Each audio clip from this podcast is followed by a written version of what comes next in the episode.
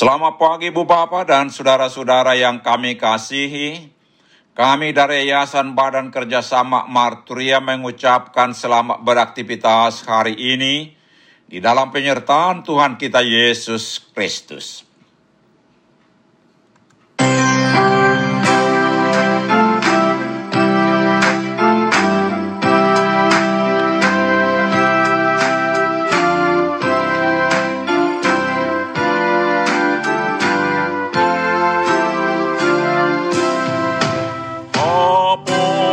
Amor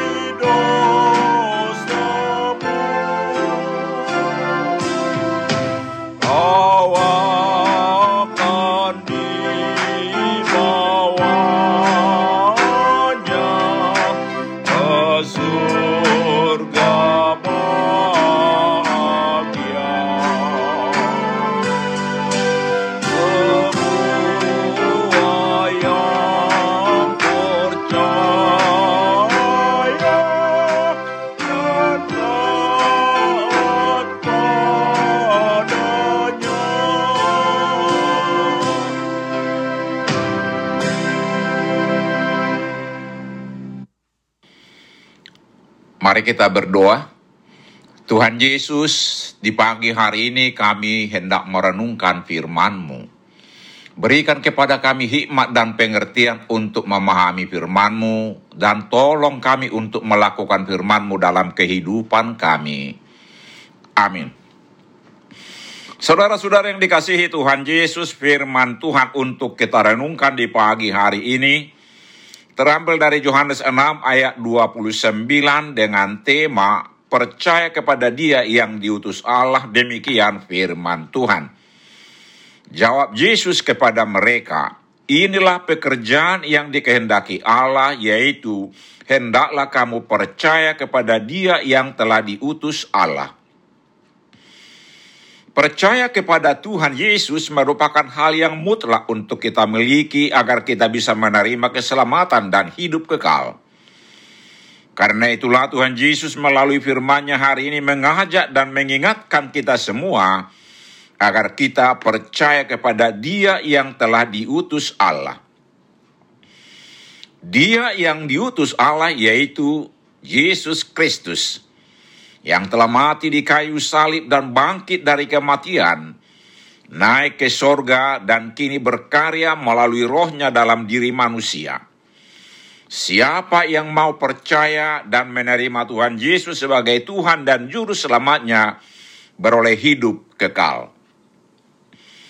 Di ayat sebelumnya dikatakan, orang banyak mencari Yesus hingga ke seberang danau.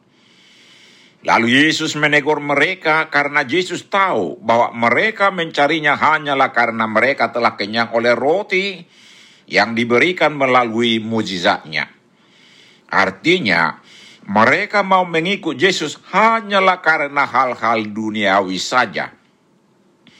Karena itu, Yesus mengajak mereka agar mereka mau bekerja bukan untuk hal-hal yang akan dapat binasa, melainkan untuk hal yang bertahan hingga hidup yang kekal. Dan yang dapat memberikan itu hanya satu, yaitu Dia sendiri, Yesus, Anak Allah. Dialah yang secara sah diutus Allah ke dunia untuk memberikan keselamatan dan hidup kekal bagi yang mau percaya kepadanya. Itulah pekerjaan yang dikehendaki Allah dari setiap orang yaitu mau percaya dan menerima Yesus Kristus menjadi Tuhan dan Juru Selamatnya.